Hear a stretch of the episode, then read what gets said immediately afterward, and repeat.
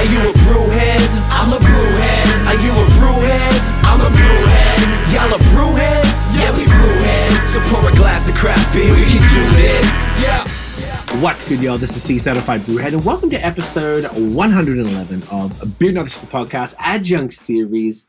This evening we have a banger. This is a brewery uh, that uh, the gentleman joining me on the podcast had put me onto, God, maybe years ago. I couldn't even tell you when.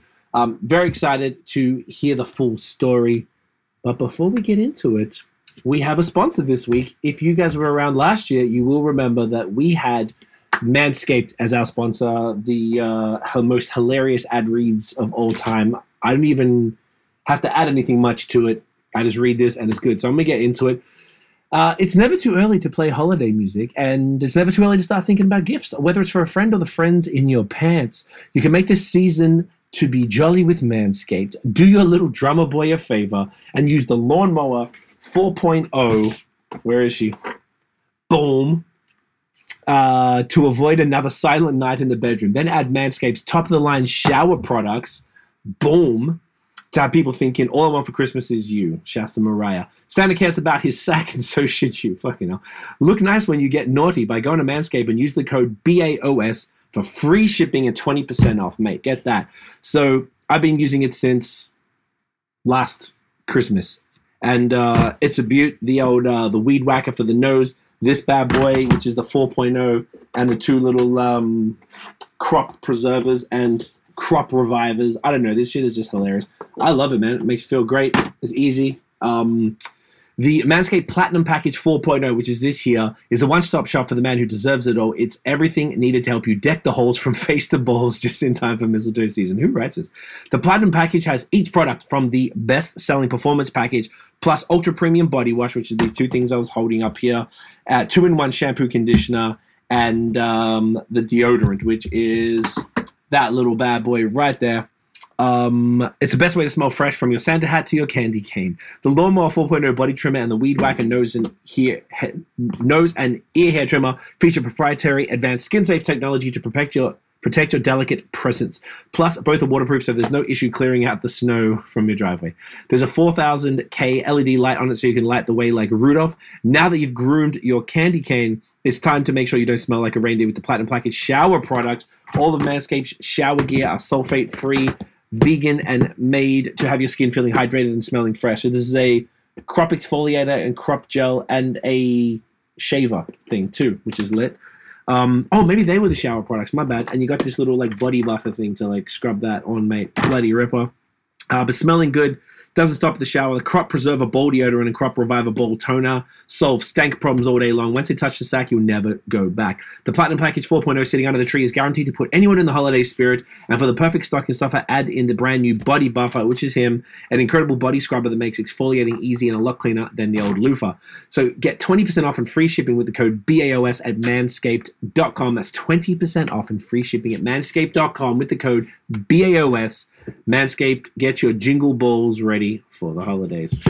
And with that nice little piece of entertainment at the beginning, we're going to bring in the esteemed guest on the podcast. This evening, we have Gavin from Anderson and Nathan from Nathan Does Beer in the building. Gentlemen, pleasure.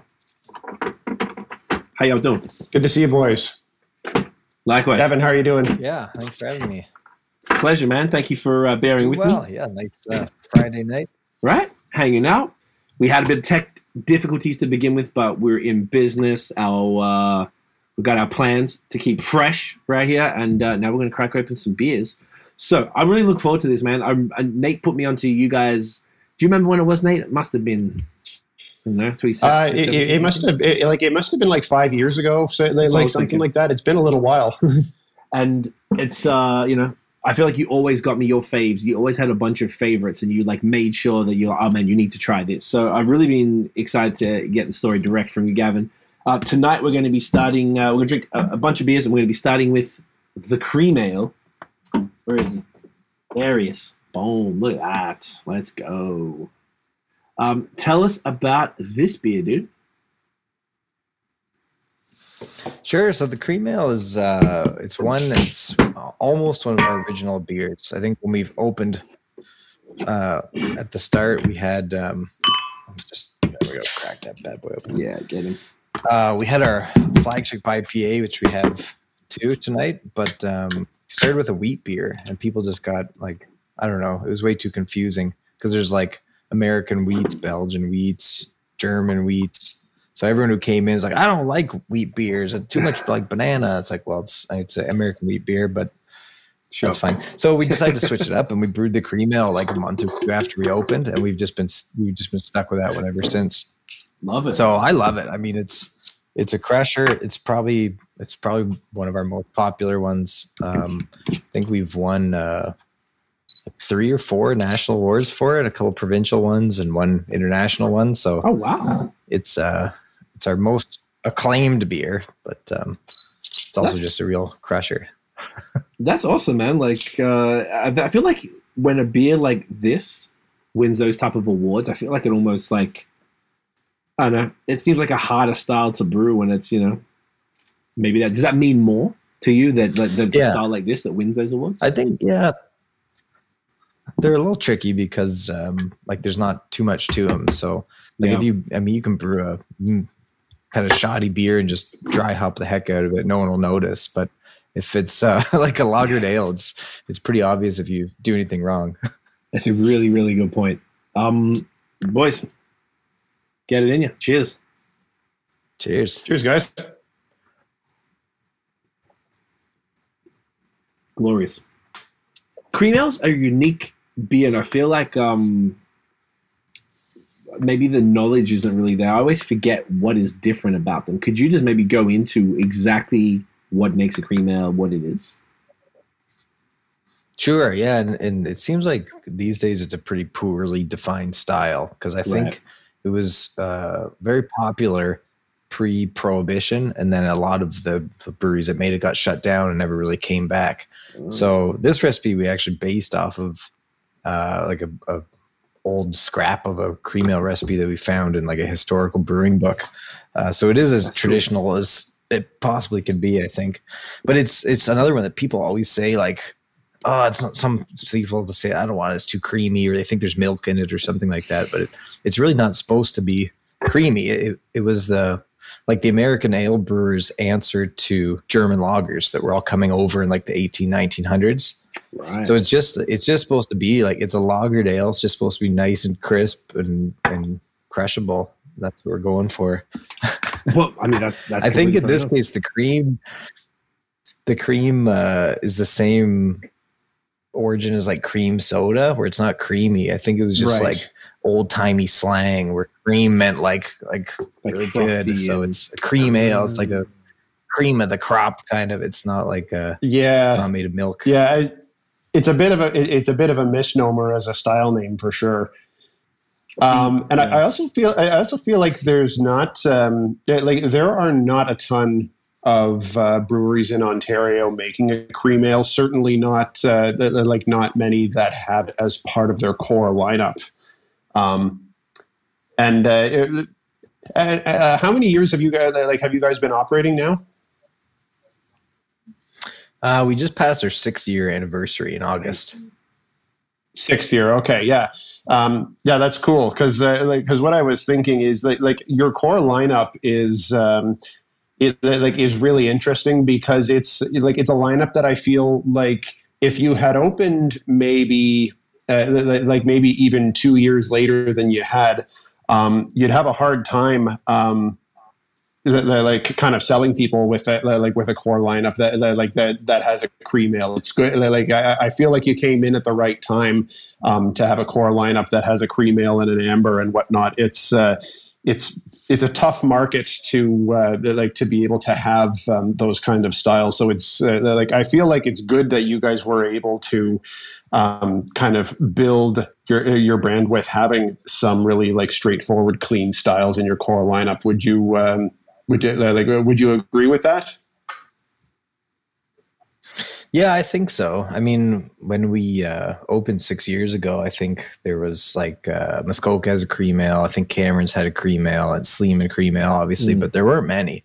Mm. Uh, now, like a couple of years later, I think there's like three or four permanent cream ales just in London. So it's a style that is maybe is catching on more now. Hmm. Uh, but yeah, it was also a little tricky to get people um, onto it because people who'd come in never had a craft beer before. And they're like, what? Give me a lager. It's like, well, we have cream ale. They're like, I don't want that. It's too creamy. It's like, just, just try a little bit. So it, it's, but it's growing on people. I think the more that people like kind of become aware of it, the more popular it's becoming. Interesting. That's fascinating that maybe there's more popping up in London. I mean, I wonder if that means it's a region. I haven't noticed anywhere else, but I wonder if that's regional or if it's just, you know, cream ales are coming back a bit. That's interesting. I guess it could go either way, right? Um, Mm, yeah, I don't know. I hope they're coming back because I like them. Yeah. The Yeah. difference between, I mean, you call it, a, it's a lagered ale. What is the difference between a cream ale and a kolsch? Like, is it the malt? Is it the um, the yeast? Is there something specific? It's uh, kind of the grain bill is the main difference, and the yeast I think are the the main two. Like a Kolsch is usually brewed with German Pilsner malt, or uh, it's like some more lighter, uh, easier going malts, and um, like the the yeast is pretty specific too, because a lot of the flavor from a Kolsch is that really delicate, like pear, stone fruit, like the really light fruity esters, and a really crisp, clean body. Where the cream ale's got a little more substance, so Right. this one we use a bit of um, caramel malt and we use uh, some traditional like six row barley and a lot of corn too right if you think about it's a tr- really traditional style and people brew with what they had and, and american brewers had a lot of corn so i think a lot of the, the flavor the malt base in this one comes from the corn I, I get a really nice sweetness and complexity from it Interesting. Yeah, for sure. I have a friend uh, in the beer industry in Alberta, and she always like it's like her thing to like shit on cream ales, and I've always liked them, so I've never seen anyone like not like them. And she always says something about a vegetal taste in it, but I'm not getting that here at all. Like, is that ever like is that a real thing that multiple people, or maybe it's just her particular palate that doesn't align? No, yeah, I think that's that's not uncommon. Like one of the the main defects you get in beer is DMS, which is like that if you don't boil it properly, you get that like cooked cabbage, canned corn kind of aroma, which is Right. really off-putting. And so I think because this one has so much corn in it that like if you smell it, you can smell the the aroma from the corn. I don't think it tastes like creamed corn or cooked corn, but uh, for some people, it's I think it's too close. That like corn to the canned corn and maybe they pick up on what they perceive as a bit of DMS or something like that. But um, it's supposed to be corny. It's Gotcha. good corn. Good corn. Okay, that makes sense. I've always wanted to ask about Right that on. because I always saw that and I was always like, I wonder because you know sometimes some people have specific palates that pick up strange flavors that are very unique to their tongue and what's going on there. So I wasn't sure if that was a, a known thing about cream ale. So we're learning tonight, folks. It's awesome. Um, yeah, man, it's a great beer, and I'm, I'm happy to know that there's a demand for for cream ales out there. Uh, again, so it'd be interesting to see what happens now that with this conversation. Um, have you noticed, Nate, any like an influx of cream ales at all in the last little bit? Um, I haven't really. Um, it's like it's one of those styles that when they like when you do see them come up, I think it's uh, you, you know you, you don't really see a whole lot of one-off cream ales. Like I can think of uh, like I can think of a couple others, like including the ones that Gavin mentioned um, that have cream ales as part of the like as part of their core lineup. Um, but generally from breweries that have been on the scene for a while. Um, I'm like if I think of any breweries that have opened in the last uh, like in the last two or three years, I don't think I can think of a single one that's been uh, uh, like that's put out a cream ale. Mm, yeah, neither can I. That uh, it's going to be interesting. Now, keep an eye out for it. So this is uh, this is dope, man. So let's get into the beer history. I always love this. I want to hear how did you, Gavin, get into craft beer, and how did that, you know, pave the way to brewery to to the brewery opening? Sure. I think uh, it's a. I guess we got some time. It's kind of a long story, but Let's go. I'll, We I'll got We got time. um, yeah, I think it started for me in uh, college. I guess um, just getting into trying new beers and stuff like that. and went to the LCBO. And back then, it was just like your big brands, and I think pretty much the only specialty stuff they had there was uh, like Belgian things. So you get some Orval or uh, Rochefort or um, uh, like Leffe Blonde, things like that.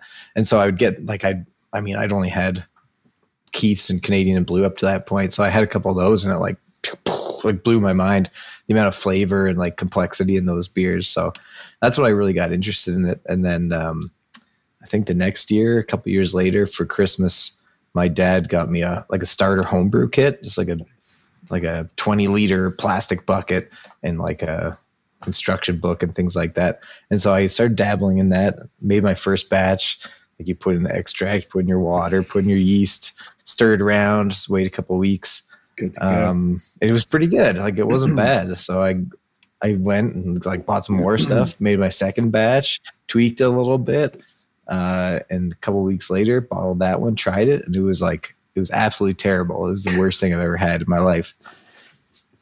So I think that's the point. That's like the make or break point for a lot of home brewers, where you either like give up or try and figure out how to make your junk beer as cheap as possible, or you like really dive into it and try and figure out like how to make this decent. And, and luckily, that's the way that I went. So I, I started researching uh, like other how to brew books and and um, really got involved in different recipes and really ramped up my home brewing and stuff. And it helped that at the same time I was um, a student uh, studying microbiology, so there's a lot of overlap between the two. I think, Hmm.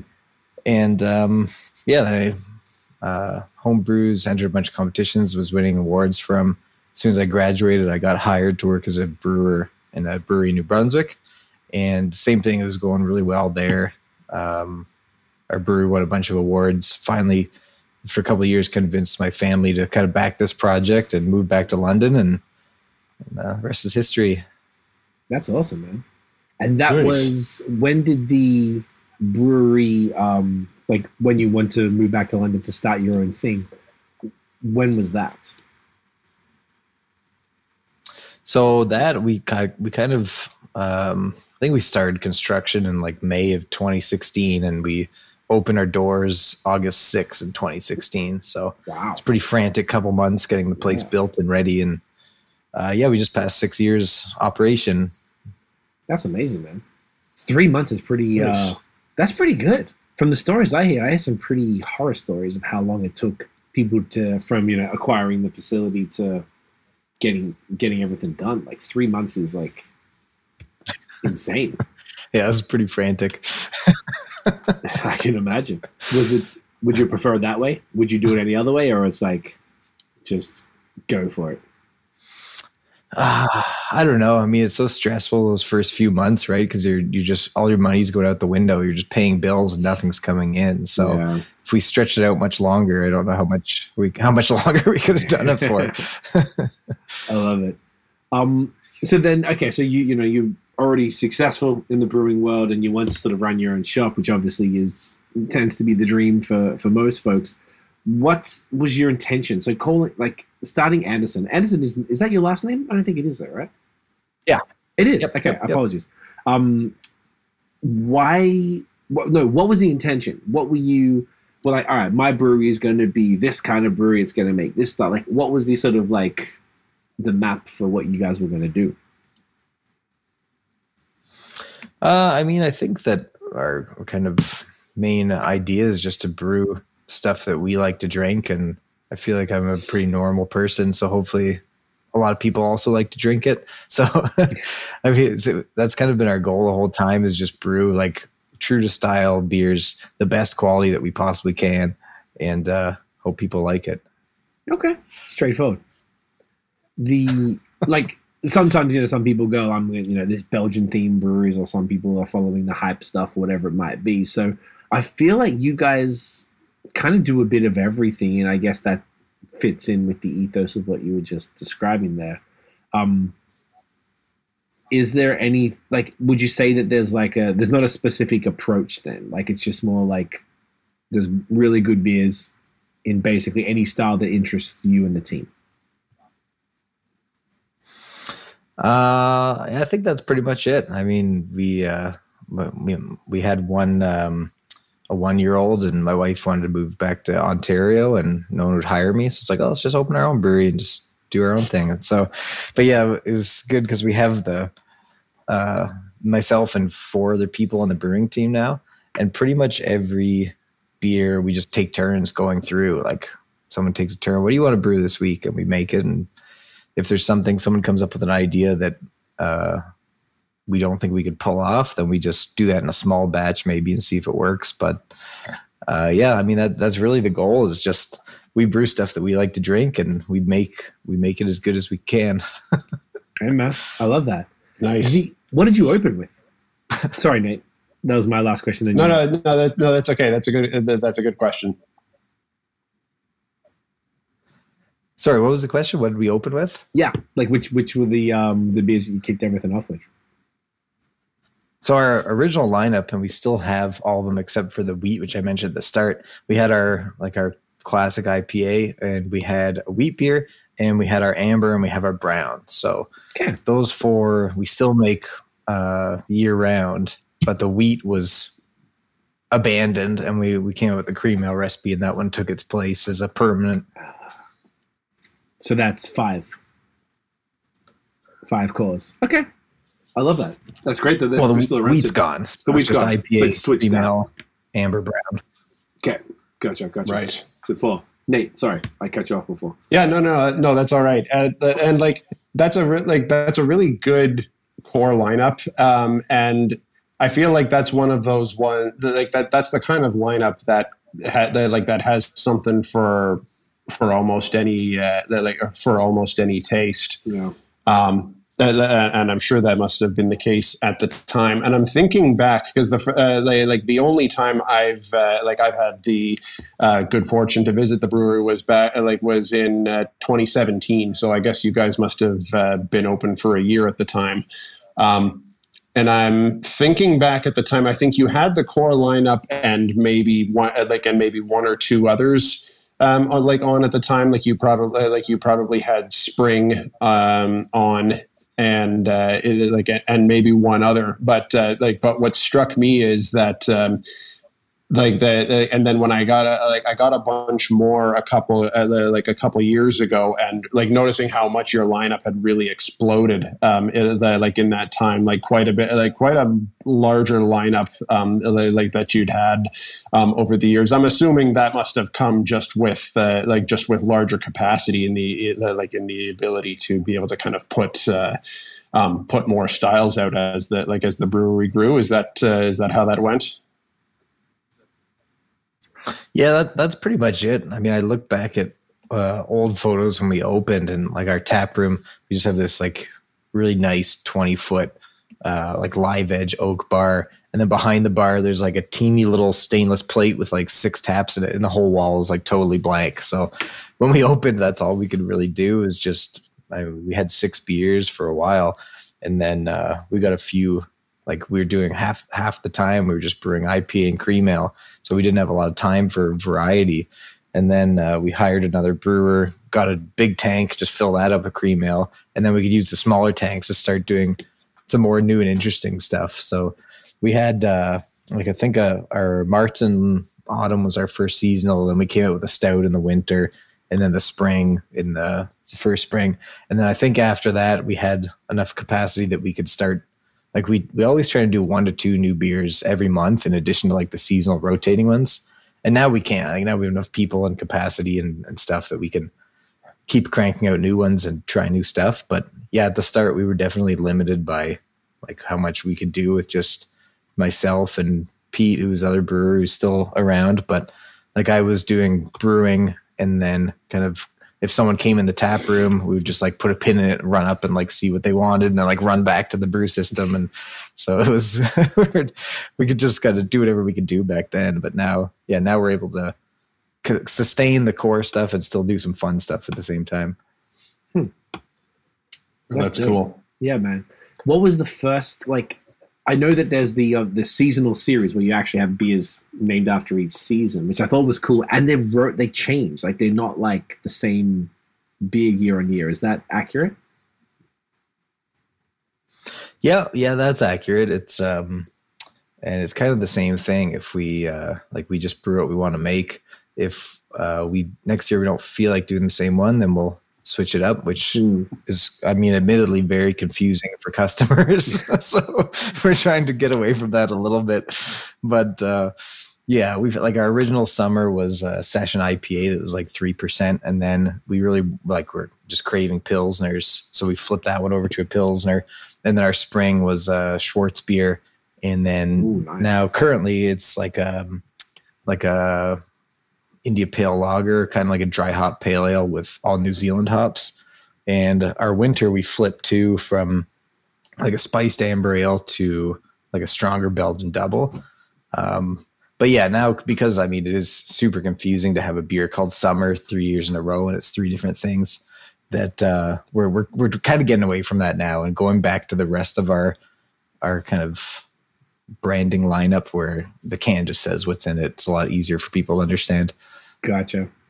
That makes sense. I gotta say, I, I, I gotta say though, I liked that switch from the like from the session IPA to the uh, to the German pils. Yeah. Um, no, like no knocking the session IPA. I just, like I, it's just not a style that I that, that I tend to prefer. I remember what like, when I was there in 2017, summer was the session IPA, and uh, um, it like and it must have been uh, like a couple of years afterwards that I had it when it switched to the German pils, and that it like that is a damn good pils. Like that's a uh, like it's super super crisp, really like really refreshing. Like that's what you want on a the- like on a hot summer day. Like that one is aptly named. I like I was in favor of that, that change. Oh, thanks. Yeah, the pilsner is my favorite for sure. Like I'm a hundred percent a pilsner guy. I think we're I, I'm I'm we're right on the cusp of of like making that one a full like full year round. But you can't make every beer you like a core beer. We'd have like 36 core beers. So I think it's it's probably going to remain as a summer seasonal for now. That's fair. I mean, you could always like make it the year like summer 2022 or whatever. So then it's like every year it's a you know, you know it's that year and it could change. That kind of gives you that, but I also understand that maybe not everyone gets that. You know, the the Yeah. year thing is typically for barrel aged stuff or whatever, so it might just be Oh yeah a lot for consumers to kind of deal with. yeah. That's a collector's item if it's vintage dated cans. I mean, yeah, that's the only way around it. I was just thinking while you were explaining it. I was like, yeah, that's one way because you're like, oh yeah, well it's the 2022 version. It could be anything. Like then you could just sort of do whatever. But Yeah, I also respect uh, I respect that um, that change. One of the things I also noticed, and I know we'll we'll get into like the IPA and stuff soon. So you said the IPA is like a sort of classic American or like West Coast IPA. Is that correct? Yeah. Um, I swear, yes, that's right. Nate, you got me some beers from uh, Anderson. I think I, I have a, a memory of a beer that had Loral hops in it, and it was straight haze, like just juice bomb. So I feel like is that accurate? yeah, that would have been one of the single hop ones. Yeah, uh, we- like like from a couple years ago. Yeah, that was that was killer. I love that. I guess my, my point was that you know you can do the like the sort of more classic styles that you opened with in 2016 that kind of cooled off and, and weren't as you know the cool kids weren't really after them for a bit, but they've kind. I feel like West Coast IPAs are kind of like come back around again. Um, Nate and I are massive fans of uh, of West Coast and love to see more of it. So that makes me very happy. But I think it's also really dope that you can make a beer that would be in the realm of the you know the hype boys would uh, get excited about too, and you could you know easily do both of those styles to to a very very high level. I think that's really dope, man, because you haven't positioned. I, I say that to because you're not you haven't positioned yourself as like anything specific. So to be able to do them both at such a such a high level, I think is a really it's great. It's great for beer drinkers. It's great for the scene. It's great for you for the locals to discover new stuff as well. For people who just you know swing by to drink the cream ale and they're like, oh, what's this about? You know, learn something. I love it. Yeah, yeah. The Um, IPA before is we, a, uh, good example oh, of brewing beers. that- Sorry, sorry, Gavin. Go ahead. Sorry, because because I, I mean the IPA we got like bugged for I think it was three years or maybe four before we made any kind of like hazy juicy IPA because like we just I just like West Coast IPAs and the, and the people at the brewery like West Coast IPAs so that's what we made so the the hazy juicy ones is one where we we finally caved and gave into customers on that one and we have a like every six months now we have like a like a New England IPA that we we rotate through but the West Coast one stays all the time Right. The Nate, go for it. No, I, I was just going to say it's. Uh, I'm- just looking at the time. It's probably time to grab the next beer. Yeah, we can do that. We, oh yeah, I forgot to tell you beforehand, Gavin. We probably every about thirty minutes we uh crack open the next one, which kind of works out nicely. Um, which one are we doing next? So we've got a few different uh, options here. Happy for you to guide us uh, through it all. Uh, I think I mean we could do either of the IPAs because we were just talking about it. Do you want to do the? We got our uh, Aussie IPA, which is like a more of a hazy, less bitter one, or we've got our classic West Coast. What do you What do you want to try? I wonder which one would go first. I reckon maybe even the I would probably do yeah go the, maybe the Aussie one first, just because a little less say, bitter, yeah a little more. Yeah, the I regular IPA would kind of transition into the last one too, kind of nicely. Yeah. Yep. Yep. I think. I think that's a good Yeah. call. Look at that, guys. Very All right, cool. let's do it. Uh, All right. Be right back. you guys go grab them. That's no problem. Take your time. So uh, this is the next one, folks. Obviously, uh, this is close to my heart uh, here. Love to see it. Um, what are the hops you got in here, dude? So this one is uh, it's all Galaxy and Eclipse. I think, I think Eclipse is a newer variety, but uh, I really like it. I'm here for it, dude. That's awesome. Um, Eclipse, I always forget. I know Enigma's Aussie as well, so I guess there's like a whole bunch of like hops that are sort of less yeah, there's a lot. There's Enigma and Ella and uh, Big Secret. I'm trying to remember them, but there's yeah, I mean, there's probably a dozen Australian hops that you can get regularly now. But which is uh, great. Yeah, new hops are always fun. Oh, love that. Smells juicy. What uh, inspired this beer, man? So we um we had uh I, like I mentioned earlier, kind of customer demand that we make a hazy one, uh, and we'd kind of been dabbling in different hops and things to use, and we got some. I mean, Galaxy was impossible to get for a good three or four years, I think, and then finally they kind of caught up, and there's a good crop of Galaxy that we got um, kind of tempted with from our hop supplier. And then they're pushing Eclipse too because it's one of the new crop years. They're like, yeah, and they both smell great. They both taste great. Let's just make a fuzzy hopped hazy IPA. So that's what we went for. Love it. Um, oh, this camera's killing me. Come on, bro. You know what? Let me just do the uh, photo this way. I'm just having tech, all sorts of issues. Yeah, but this is looking. This is looking great. Super like, Oh, like yeah. straw lemon kind of color. Yeah, this one is quite light in color. Yeah. Great. Did you uh, say what the hops were already when I uh, oh, as I was going to grab this? Yeah, it's it's uh, just Galaxy and Eclipse. So they're both Oh, okay. Australian hops um, from last crop year. Yeah. Uh, I is- like it. I get a lot of pineapple, tons of pineapple out of it. Cheers, Bucks. Cheers. Yeah, like a nice tropical nose. Um, oh yeah, it's got like um, it's not quite like hop burn, which I'm a huge, huge fan of. But there's something, there's something in this. Do you know what I'm saying? It's like it's not astringent. What is that? It's a, like there's like a bit of a slightly acidic tingle at the end. I, th- I feel Mm. like that's what you're talking about. Hmm. Yeah, I love that. What what what what are we? Is it? I think it might be the Galaxy because I think Galaxy does that. It's like Yeah. a real palate drying. Yeah, punchy. It dries you up. It's like it takes everything out of your palate in a good way. I love the beers that do that when they're really dry because you don't want it to be overly sweet and then it's harder to drink. You want it to be dry and I feel like the beers that have that element are often they last a bit longer. Like there's like the hop burn. I I feel like it, it could be the hop burn or that greenness that makes it last a bit longer. Or and, and I guess the Galaxy just because it's such an intense ass hop, um, kind of does that. I don't I don't know if that if we're uh, off on that man. Yeah, no, I think that sounds right. For me, I mean, it's the same. I don't really like the New England IPAs that are like they're almost syrupy because they're so sweet and so juicy. Mm. Uh, so I like kind of I don't know. I mean, we our our go to one's a West Coast IPA, uh, which is definitely more bitter. So this one's it's a New England IPA, but it's not it's not like super thick and sweet. It's it's juicy. It's less bitter, but still, we I mean, go for balance is what we're shooting for. Yeah, no, definitely. Absolutely. No, this is fantastic, man. Um, this one is like this is just like one of those ones where you did like one or two new beers a month type of thing.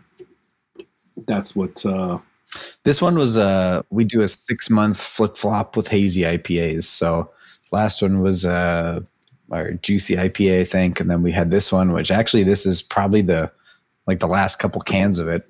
And then next month we're launching a hazy IPA where we partnered with the food bank. So we're going to be donating the a lot of the proceeds from that to the food bank Oh, that's awesome. for six months. Nice. Um, what do you? uh So was that also a hazy beer you said, or that was something completely different? Yeah. Yeah, the Yeah. upcoming one's going to be another hazy IPA. Yeah. Okay, that's awesome. Nice. Um, what's the response? How was the response to this one? It was good. Yeah, it was it was pretty popular. I think we uh yeah, we ran in the tap room for uh, six months and we had to do a bunch of batches of it. So people liked it, I hope. That's awesome. I love it. Um, Nice. yeah, th- this is great. I love seeing the uh, the the different sort of hop options as well. I'm, I'm excited to try this next to the uh, the regular IPA and see how that goes. But yeah, dude, this is awesome. So, when did you do the first hazy one? You said it was a few. Uh, people were kind of bugging you for a bit. I think it was right before the pandemic is probably when we did our first hazy IPA, or it might have even been during, but we we uh, we stubbornly held out for at least three years just because it's not my favorite style. But uh, a couple of the new brewers like them, so we finally caved. Makes sense, man. It makes sense. Look, this, this is killer, and this is kind of what I was getting at before. That the, you know, the fact that you guys do this, and this is something that you know both Nate and I are, are pretty into. We're sort of into a lot of stuff though, and I just I respect the breweries that can do all of these things super well because I don't think any of it is easy. You know, particularly like the some the pils which I've had before. Thanks to Nate, it's fantastic. You're doing this type of haze that's it's almost like you you've you've hitting all the notes that maybe like the Haze boys want, but then it's still really approachable. Like it's not like too intense. Like it's just where it needs to be. Where I'm like it satiates those who maybe got more experience with it. But if you've got someone coming in who's maybe a bit newer to it, it's not going to turn them off completely. Um, which is very key. Which is very cool. Yeah, absolutely. Yeah, I think it's got. I mean, I'm not going to throw like a pound of flour in it to make it hazier for the the hype the hype train or anything. but I think the people who think West Coast are too bitter but still want something with more character, I think this is a perfect fit for for something like that. yeah. Um, I think so. Yeah. Yeah. People actually do do that flour thing. I heard it was a real thing from um, the milkshake IPA days. I don't know if anyone's doing it now, Yeah, but it, that, that was pretty funny. I hope not. I think uh, I think people have figured out how to do it without having to chuck flour in it now, which is just carbs. You're just like drinking bread already. You're just adding more carbs to it. Like fuck, man. Um, what was I gonna say? so the the actual um, the London, Ontario. I don't think we've really had any or many breweries on from London. Surprisingly, now And I think this would be the first. I'm pretty sure. only one I can think of is equals, but they're not. They're more. They're a contract as opposed to they do their own stuff. Really. So don't know why that happened. So this is great. So I'm definitely would like to learn more about um uh, about the scene out there. So tell us about as far as the London craft beer scene, man. I'd love to hear about sort of where it's at. Like, is it its own sort of like microcosm of the whole of Ontario or, or Canada at large? Like, where's the palette at? Like, are people? Is there like a style? Obviously, maybe it sounds like cream ales are kind of popping out there, but are there some styles that um people are into? Is craft beer really popping out there, or is it kind of a slow grind? Like, what's the landscape? Yeah, I think it's it's probably a bit behind uh, parts of the province, like Toronto for sure. I mean, it, it's uh, not surprising that London always gets kind of separated. We're just like a city surrounded by like three hours of farmland in every direction. So uh, it's hard to get people from Toronto and farther abroad interested too, because like, oh, it's a two-hour drive. It's like it takes you two hours to drive like halfway across the city. Like it's not that bad. It's actually not. But, that's, um, that's facts. No, the, the London beer scene. Yeah, the London beer scene is is uh, it's it's really ramping up. I think like when we moved in, there was uh, Forked River was the first brewery in London. So they I think they they were there two or three years before we were, and then Toboggan was there before us. But the, it's a brew pub downtown, Mhm. and so then we were in there, and then London Brewing uh, Co-op moved in across the street from us like a year later, I believe. Okay. And then uh, we have Beer Lab downtown now. Storm stayed. There's Curly Brewing, which is like a, a really micro micro, and um, uh, Powerhouse moved in also like across the street from us. And then Dundas and Sons. I think that's it. Maybe if I said Storm Stayed already, I think I did. Yeah, did. But so we've gone Yeah. from like two or three breweries to seven or eight in the in the four or five years. So I mean, for a city this size, seven or eight breweries is still peanuts compared to a lot of other parts in Ontario. But it's uh, I think there's I think there's a couple more. You hear rumors all the time of a few more in the works. So I wouldn't be surprised if a few more pop up. But it's still good. It's it's uh I mean the more breweries, the more people in London are getting exposed to craft beer, and I think they're a little behind the rest of the province and transitioning over. So it's uh it's still a, a brave new world here. Hmm. I've heard of almost all of those breweries too. I didn't realize most of those guys were in London. So that's pretty cool, man. It sounds like there's like what three or four near you to make it like the perfect, uh, you know, crawl kind of scenario out there. Oh yeah, for sure. Like I think from our place, there's like a one's across the street and one is like across the street from there. So you can take an Uber down and then hit three breweries with like a two minute walk and, and then head to a different part of town. That's money. That's um. Well, that's great. Yeah, I imagine that's done you done you some favors. Like that's been a unlike any other industry. If if your competition moved in across the street, you'd be pretty upset. But in the beer world, it's uh, I can imagine that being a, a positive thing. People want to, you know, you're a drink, uh, you're you're a brewery owner and a brewer, but you're a drinker too, and everyone wants variety and to try different things and like to make an afternoon or a day of it or whatever it might be. If you're able to do all of that, that's pretty sick. Like you could basically be there all day, all night, and hit the three spots. I love that. Yeah, it's it's pretty nice. I mean, pre-COVID, we were working together on like walking tours and trying to get tour buses in and things like that to bring people in the neighborhood. But then that kind of all was derailed, and, and now we're we're slowly working back to to that point. Mm, okay, that's, Yeah, of that's what- course. hopefully that's able to, to kick back in. Um, as far as the drinkers, then in London, it sounds like you know it's a pretty big city. It's like half a million plus. I've been to London like two or three times. It's it's not small, right? Mhm, Yeah, that's right. Um, where is the palette sort of sitting? Like, would you say there's a lot of? Um, I I haven't had a ton of. I know of most of the most of those breweries you mentioned, but I, I haven't had a ton of them. Would you say that there's like, is there like a, a, bit of a mix? I mean, obviously there's always a mix, but is it sort of leaning towards? Is there like more gateway drinkers that sort of are looking for a way in, or like you know, where do you think the where where are most people at? Like, what are people typically looking for?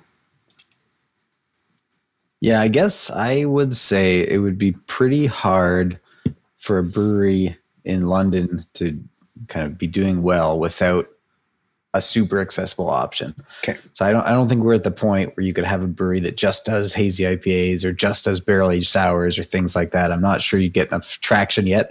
Gotcha. So I mean there's like we you, we just tried our cream ale that's super crushable and easygoing beer. but we had to make like a full time beer that's lighter than that because uh, a lot of people would still find that a little too intimidating.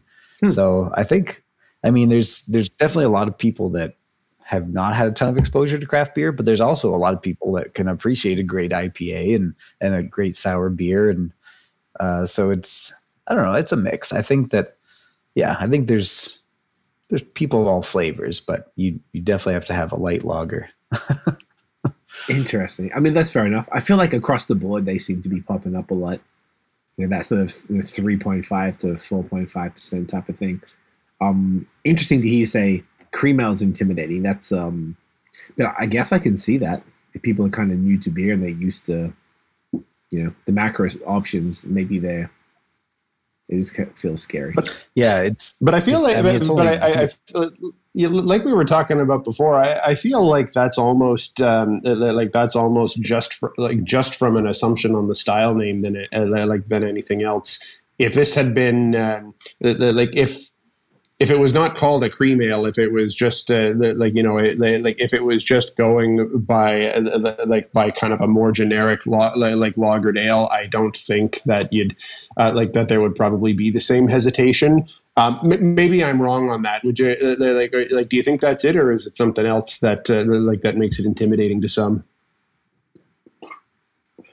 it's hard to say. I mean, there is a, a good amount of I think perception that's that's really mental, like placebo effect or something like that. But working in the tap room, it it it really surprised me the amount of people that would say like, "What's your lightest beer?" and we give them a cream ale, and they drink it and be like, "Oh, it's so bitter." You just be like, Oh, really? "This this one." So yeah, Wow. Okay. and what do those people typically drink? The people who say that, like, what what's what are what are they into? It must be just I think like a Bud Light, Coors Light, like those beers are. I mean, they're they're they're rel- they're pretty low IBUs, like single digit IBUs. So it's even Yeah. at twenty IBU when it's balanced might be kind of shocking to them. Interesting. I mean, I guess so. I haven't had a beer like that for a while, but I mean, I guess so. I just feel like cream ales are just so inherently inoffensive that like calling that ah so bitter is like odd.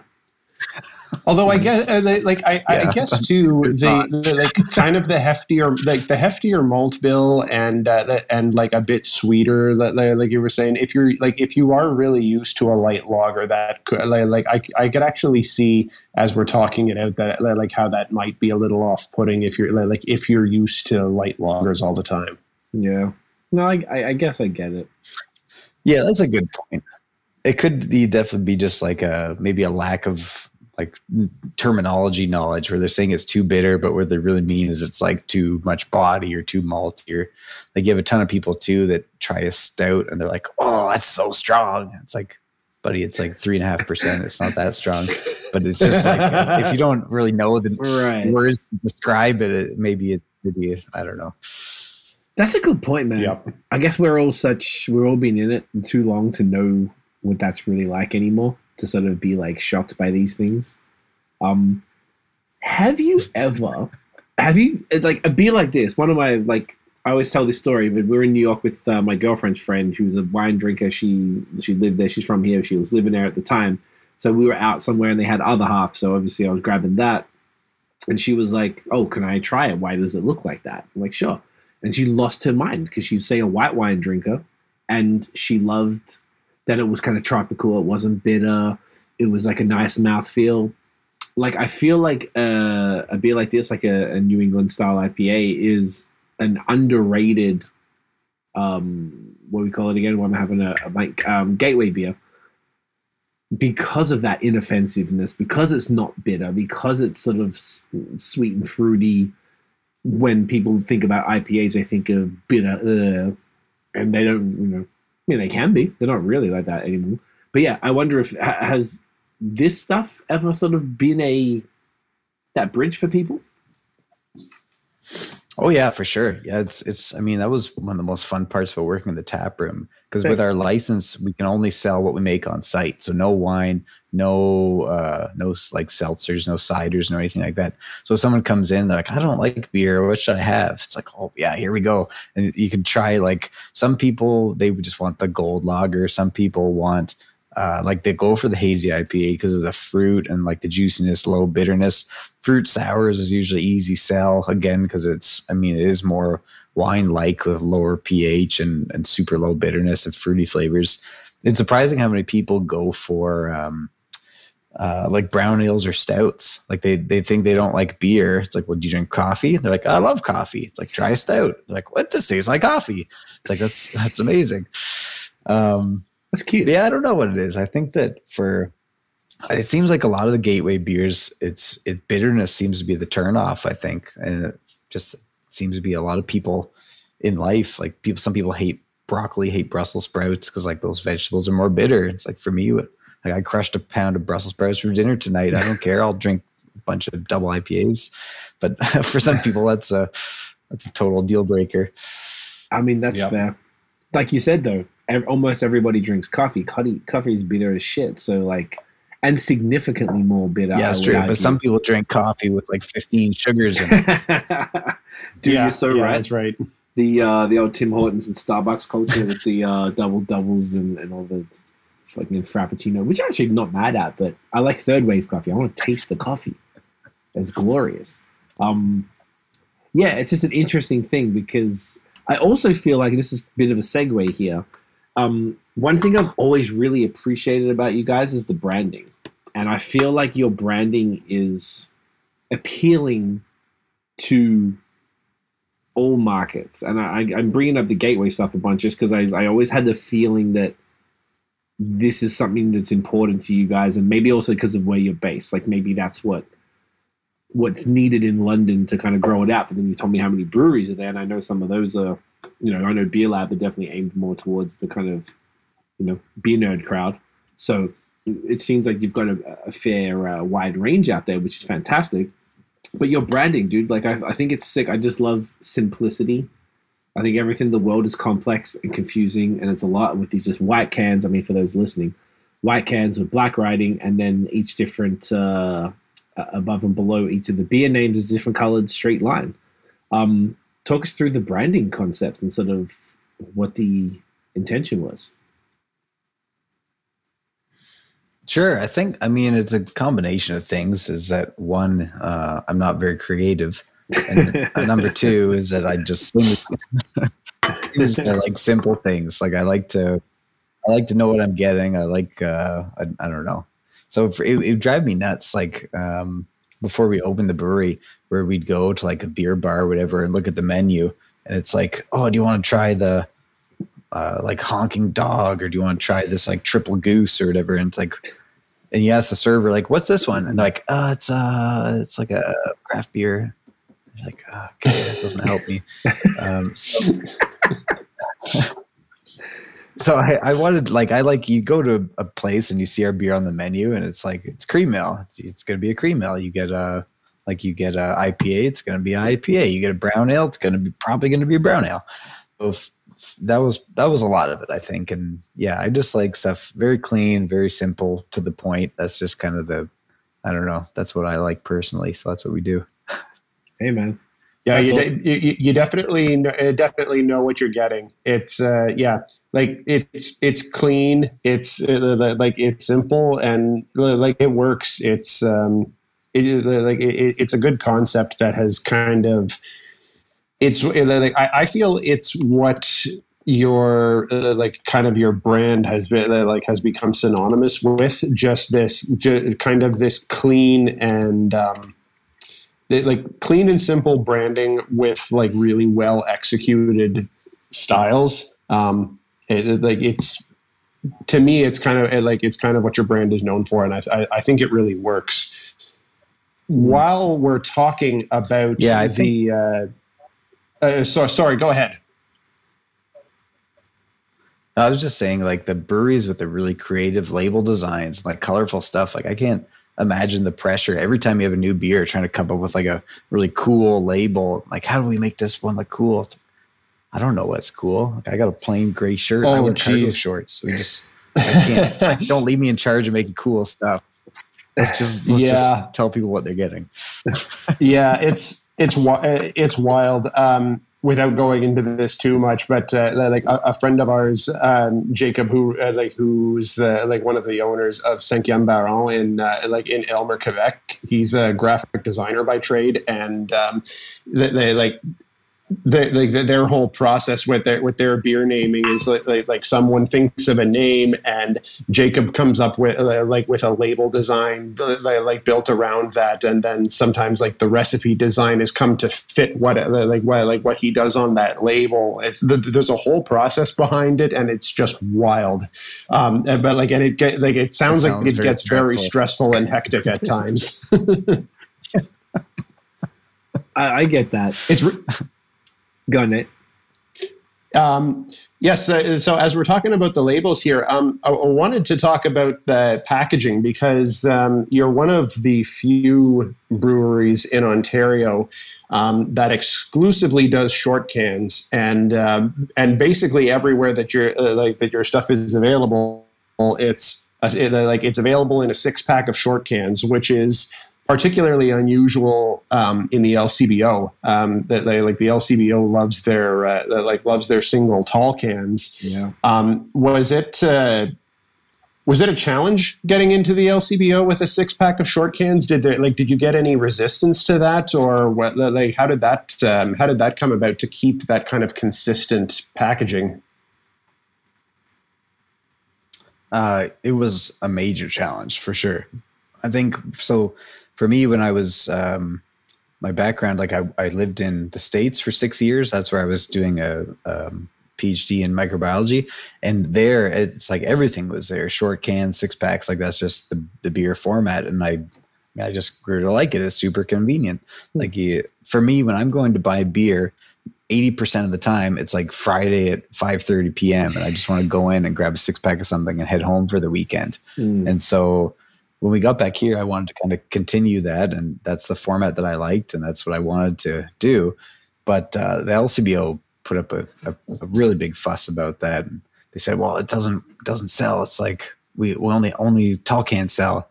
It's like, well, how many six packs short cans have you approved? And they're like, well, none. But that's because, like, then how do you know it doesn't sell? So they kind of agreed to let us try it, and they're probably expecting it to just go down in flames. But uh, I don't know. It's it's worked pretty well. I think there's a decent amount of people that like short cans. Mm.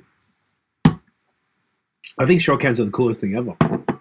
Like I feel like they are, allow you to sort of, even if they're stronger beers, it's like okay, well if it's a, you put an eleven percent imperial stout or something in there, cool. That's probably just enough for one portion because I personally don't really want you know a tall can or five hundred mil bottle or whatever of that because then it's like harder. You got to share it or whatever. Um, for these smaller cans, I feel like you have.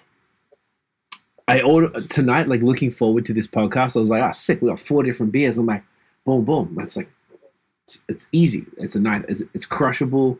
It's not too much.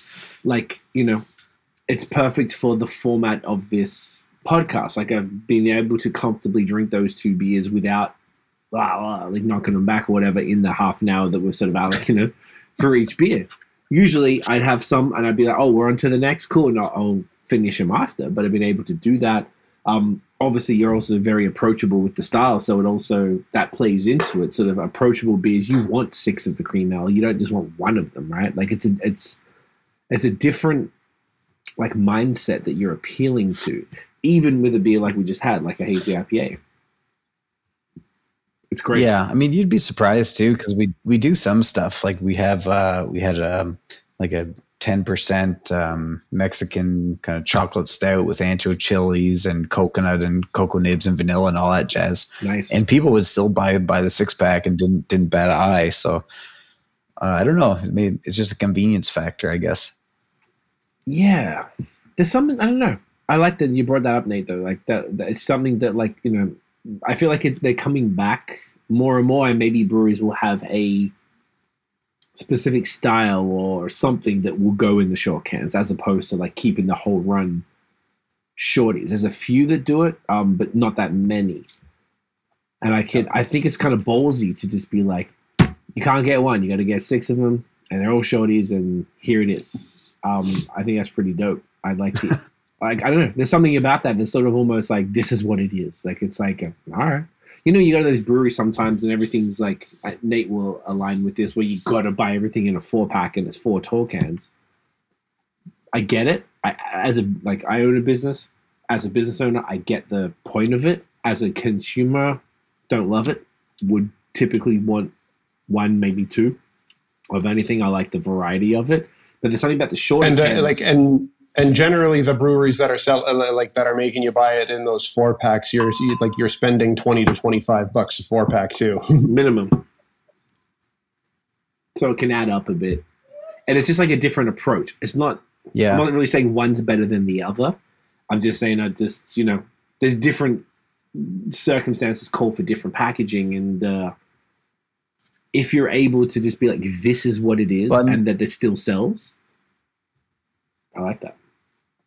Like our stuff too. Like you can come in the tap room and buy one can. That, that's fine. You can go in the LCBO. You can crack one off a six pack and go buy one can. You're, Oh, you're allowed to. No one's going to stop you. But I just find a six pack is just more convenient. I don't know.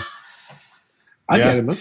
And and, especially too like uh, th- th- this is another thing that I like that I love about this, and I'm assuming this is deliberate. But uh, like you know, when I go and see the, the like the, those attractive, clean labeled cans in a six pack, and you know, even the like even the pack holder is the same, like is usually the same color as those like as those two lines on there. It's uh, like it's Oh, but, like, like, it's great. Like what like when I go in uh, like when I go into the LCBO and I'm grabbing like the six pack of that Marzen lager and it's got the orange cap on it. I love that. It's ju- like it, it just all fits.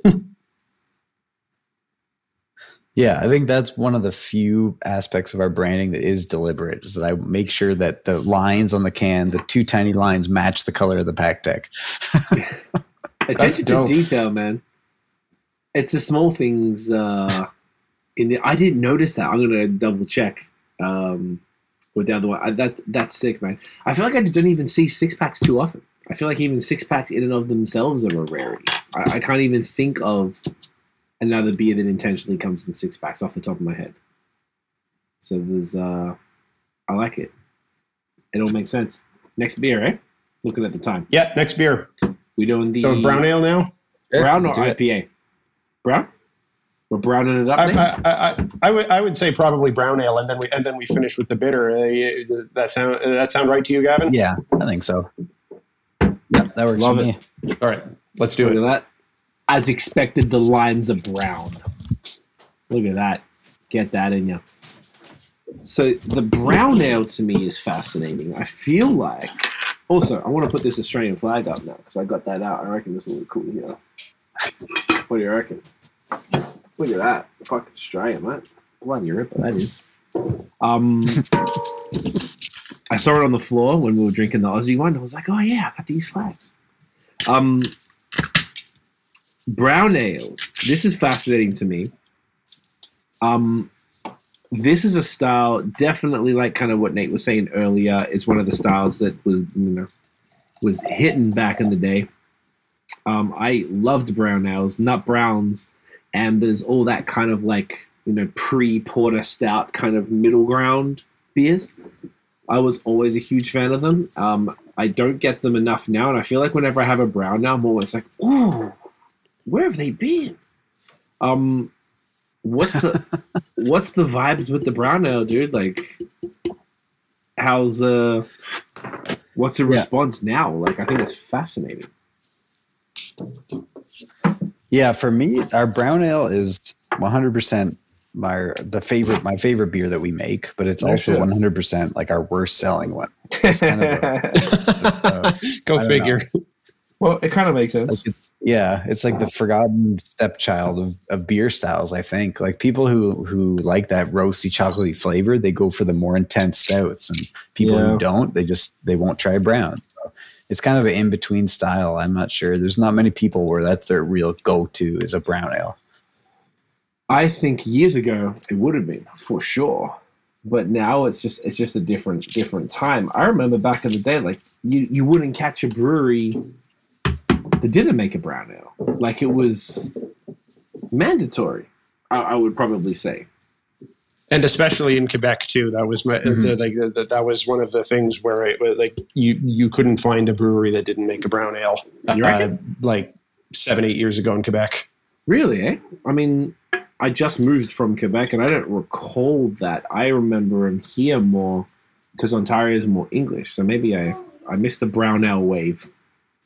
Potentially. Well, it was like kind of along like, like kind of along with the roosters as well, uh, like as well, right? Like it was That's uh, true. uh, when, when, when kind of uh, when everyone was all, like kind of sticking along those uh, like those classic lines.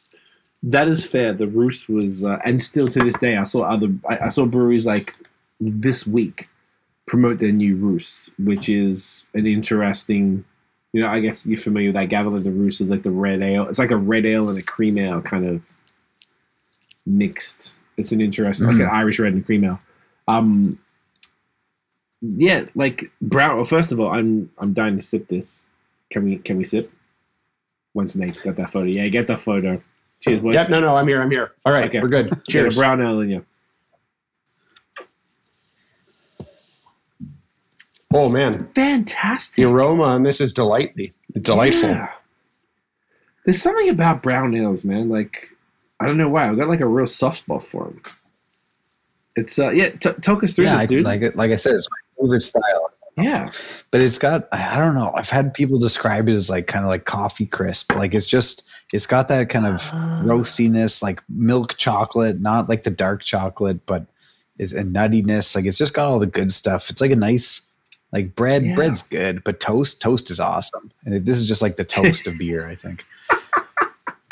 The toast. You know what? It's That's it's awesome. got all of like it's got all of those notes without like, kind of without the sweetness or heaviness uh like of when you would have a stout with the like with Yeah. the same flavors. It's got the espresso, it's got the chocolate, um, but it is dry and light on the palate.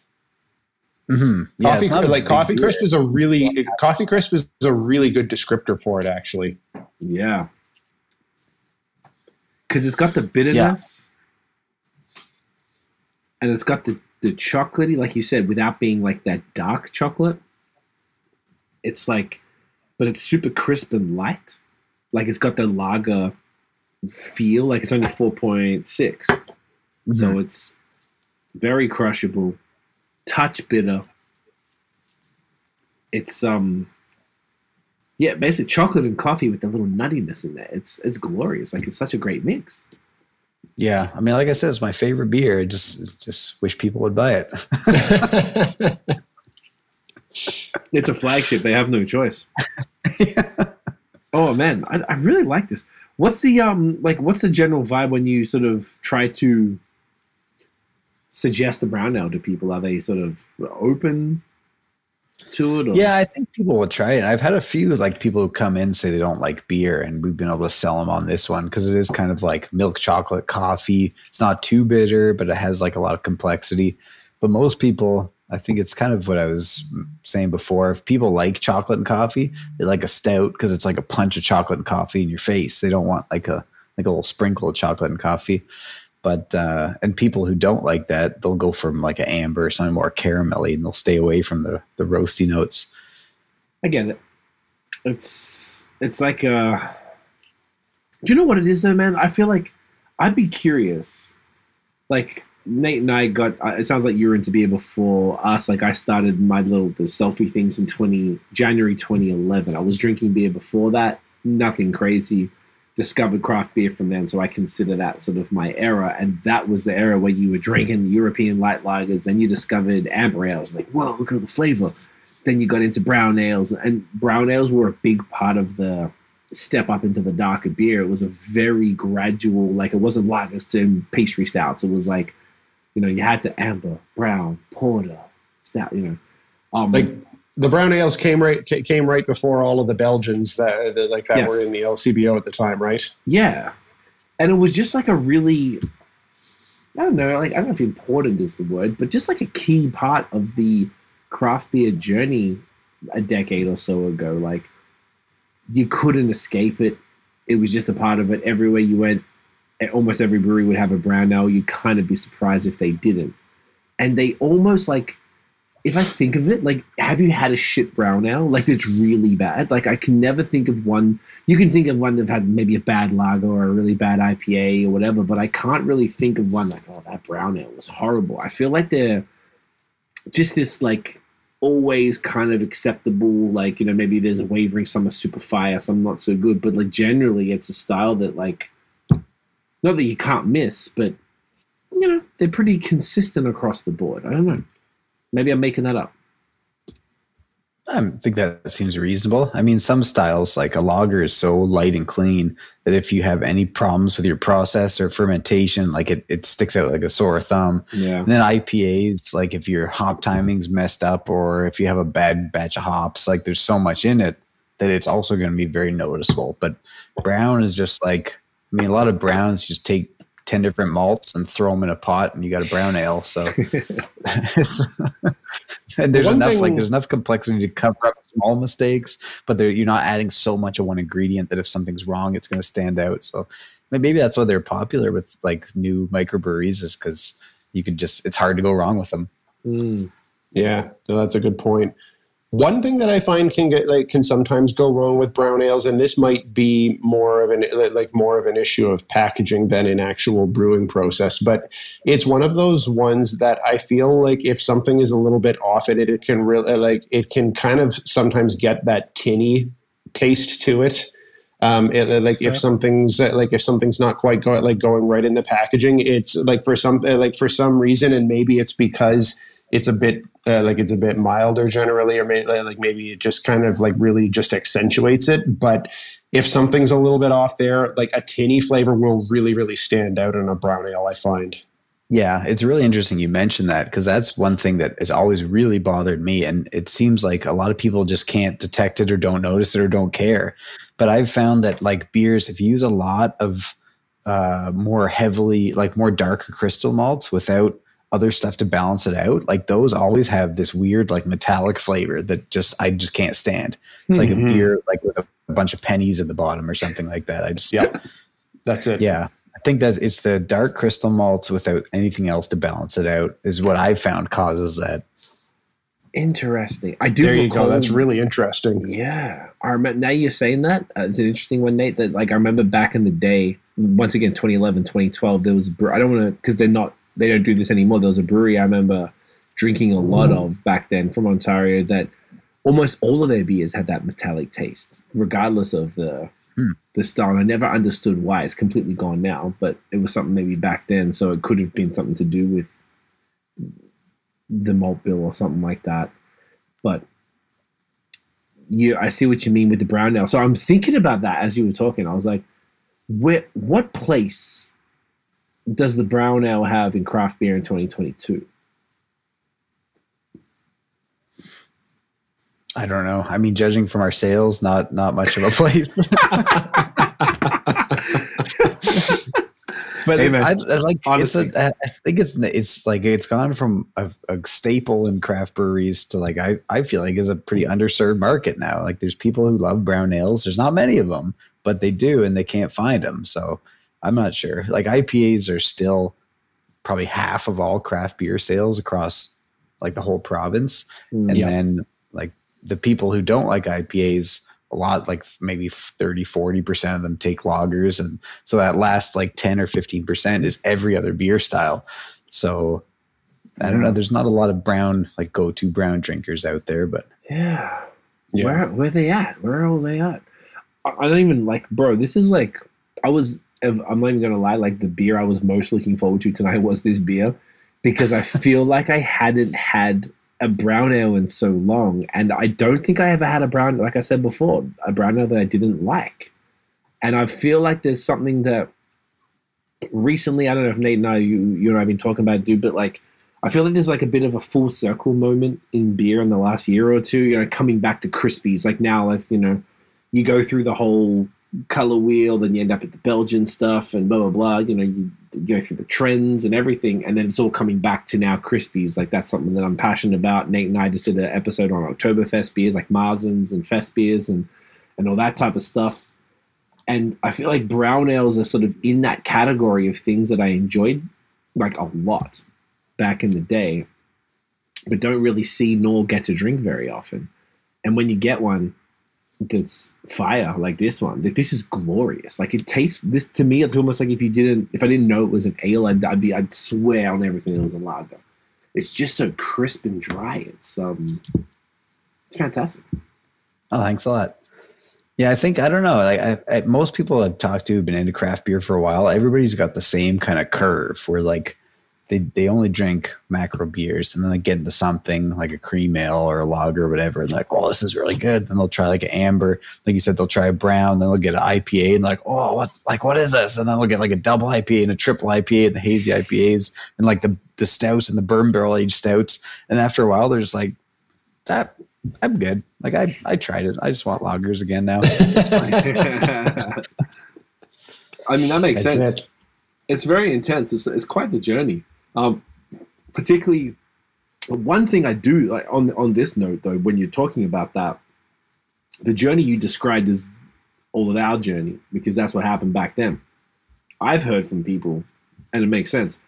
If you're a noob to craft beer in this year, in 2022, whatever, you're gonna maybe you know, try a lager, but you'll be trying haze, you'll be trying smoothie sours, you'll be trying pastry stouts. Like you'll kind of skip all of that like middle ground. You probably won't touch the Belgian. There's probably people who like line up for pastry stouts and smoothies and stuff that's never tried a Belgian beer, or that's never had an amber, a brown, a porter. Like they skipped or, or wheat or wit or all that shit. Like they've sort of skipped this sort of thing that there wasn't a way around that back in the day. Like if you were trying to explore beer, you just had to go through that, and it just there wasn't like a the closest thing to there was nothing like hype or exciting. The closest was like the Westvleteren, you know, Trappist stuff, may, maybe, or Heady Topper or whatever when it was like peaking back in like 2014, 15 type of thing. Like that was it. So I feel like the the people who are getting into beer now tend to skip this stuff, and they may not have you know be giving a brown ale or an amber or some of these other styles that really do have or cream ale, you know, have some a lot of value and and a great place in beer historically. They're not even really getting to try it to see how they feel about it. They're just going straight to Hype Town, you know. So it's a different time. Yeah, it, it's tough. I mean, it, it seems like there's you can kind of feel like, oh, how can you go right for pastry stouts and you you can't like appreciate the basics and stuff like that. But on the same side of thing, it's like it's like criticizing people for getting a like an iPhone for their first phone. It's like, did you even use a rotary phone? Like you can't appreciate an iPhone. So it's I don't yeah, I don't know. It's Oh it's- man, that's that's an incredible comparison. That's exactly what it is. Okay, I get it. I no, get that's it. really good. That's really good. And like, ultimately, I don't eh, they, like that. That's a really good point because I don't think there's any one correct way to enjoy craft beer. Like Mm. whatever, uh, like wha- whatever journey you uh, like you went on, that, that- like that's great. It's like, like you know you, you you don't have to go through a rite of passage to uh, uh, like to enjoy craft beer. Whatever, however you came into it, whatever like like whatever style you wind you like you wind up drinking first, and wherever that ends up landing you, that's good. Mm. Yeah, man. Yeah, I think I mean it's the same thing. Like just do do what you like, drink what you like, drink what you enjoy. It doesn't matter.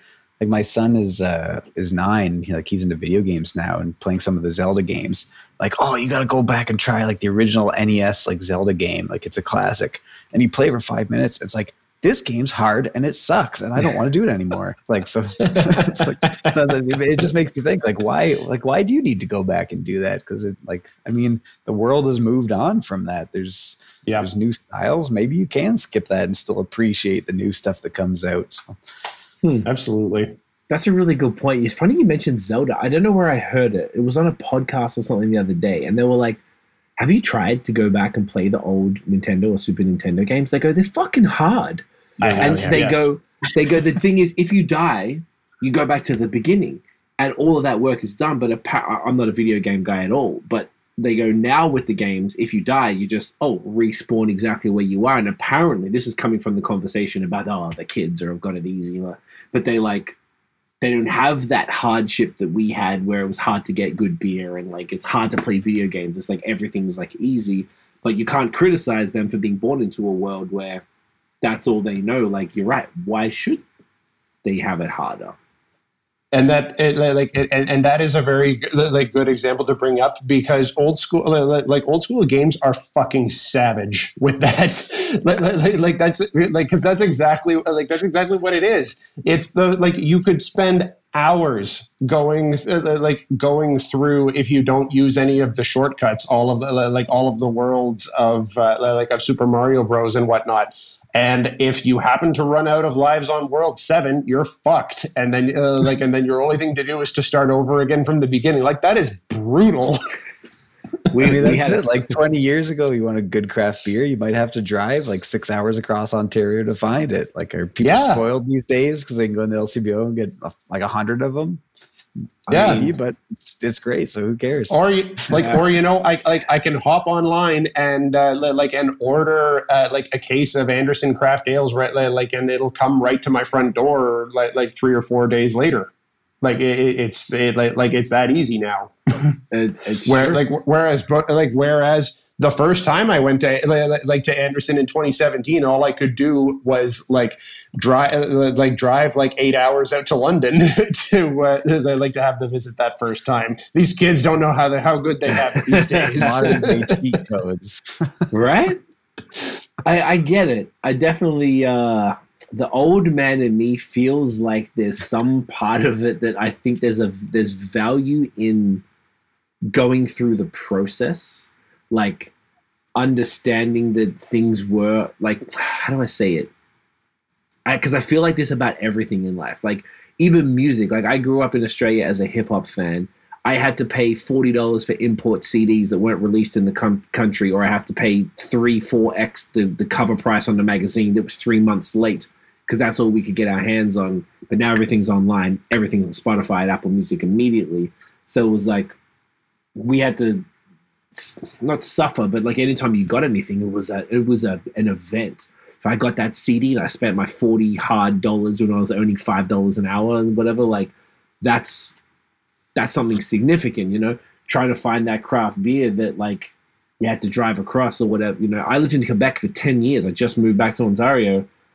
You still can't get mail order beer in Quebec you still can't do it. So like coming to Ontario, I've just done it for the fuck of it because I'm like I just love the concept that you can do it here. It's the coolest shit in the world to me to be able to do that. But like I think there's an it's not even about the suffering because obviously if you can avoid new generations from having to deal with any hardships, I'm well, that's what the point of progress is.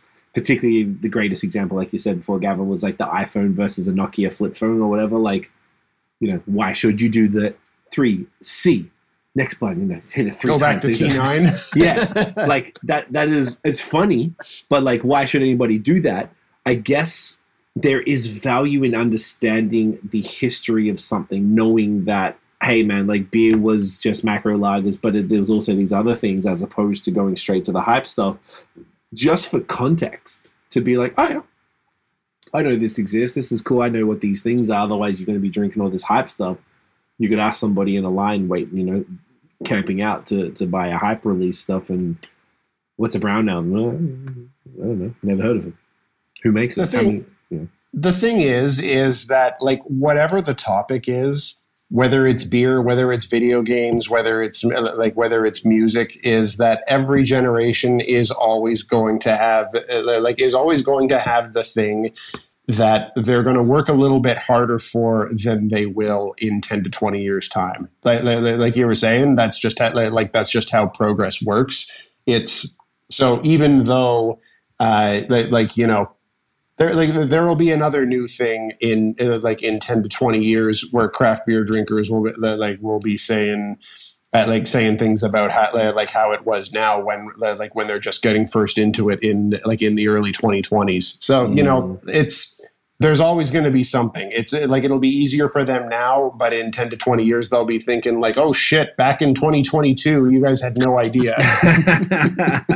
I think a lot of it too is that, I mean, like, we're beer nerds. Like, we're into mm. beer. We know a lot about beer. And, like, you know what, like, what goes into a good brown ale and what makes a brown ale great. And, like, if I, I mean, for an example, if I go to an art museum, I see a picture, it's like, that's a pretty good picture of flowers. And the art nerd might be like, Are you like, are you insane? Look at the brush strokes. And you know, like the, like, sorry. So I don't know. I don't know. No, you're right, man.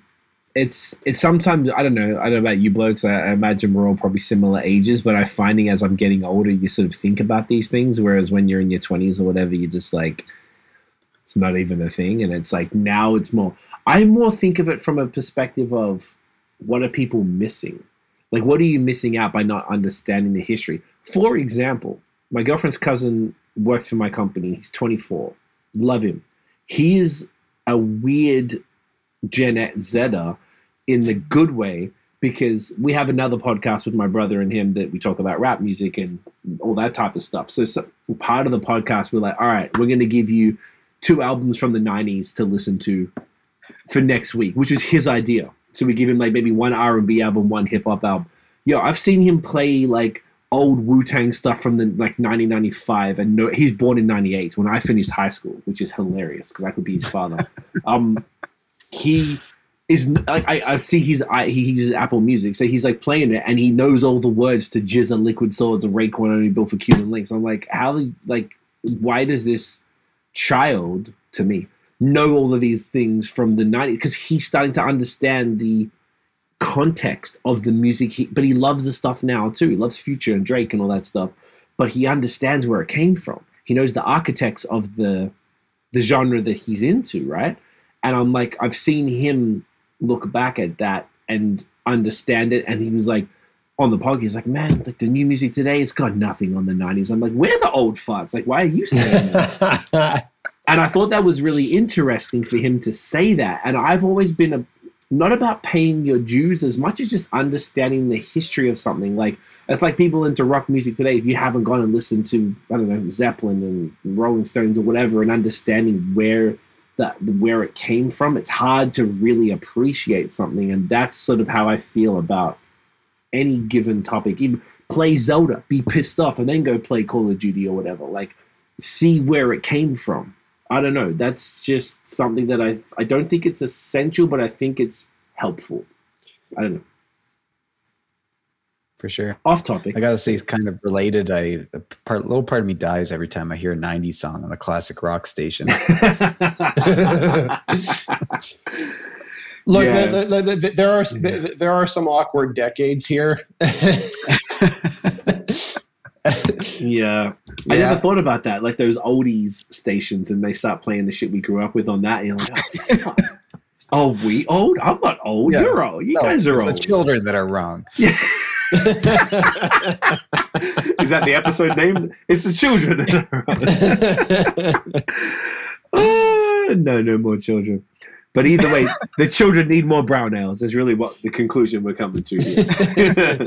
Absolutely. Just, uh, it's a fascinating conversation, and it's it's cool to kind of revisit something like this and just sort of like I don't know, fuck around with this conversation, but also like enjoy the beer whilst I don't know. It's sick. It's something about it that's like it's really for me. I don't know about either of you. Uh, maybe not you, Gavin, because you have the year rounder there, so you're drinking this regularly. But Nate, like, are you drinking brown ales? At, at, any sort of regularity where it's like not like oh fuck, I'm having a brown ale like this you know? Very very very seldom. Unless like I, unless i'm making a really concerted effort to seek one out it doesn't uh, like it doesn't come up in my rotation very often. But uh, like but on a case like this i'm really really glad when it does. Yeah man. The last one i could think of was the sankiem one. I can't think of another one. That's probably the last one for me too. Which is which is great. And it's just more like i don't know all of this is kind of coming up because excuse me like the appreciation of it really. Um, yeah. I just, I just think it's cool and I wasn't. I, I, I, feel like, I, like, like Gavin. I feel like you would vibe really well with the guys at like at Sankiem Baron. They like their approach to styles. I think would be like would be very similar to yours. Um, like and the way like the way they go about uh, like classic lagers and classic Belgian styles. I, I like. I feel like you'd really get along with them well.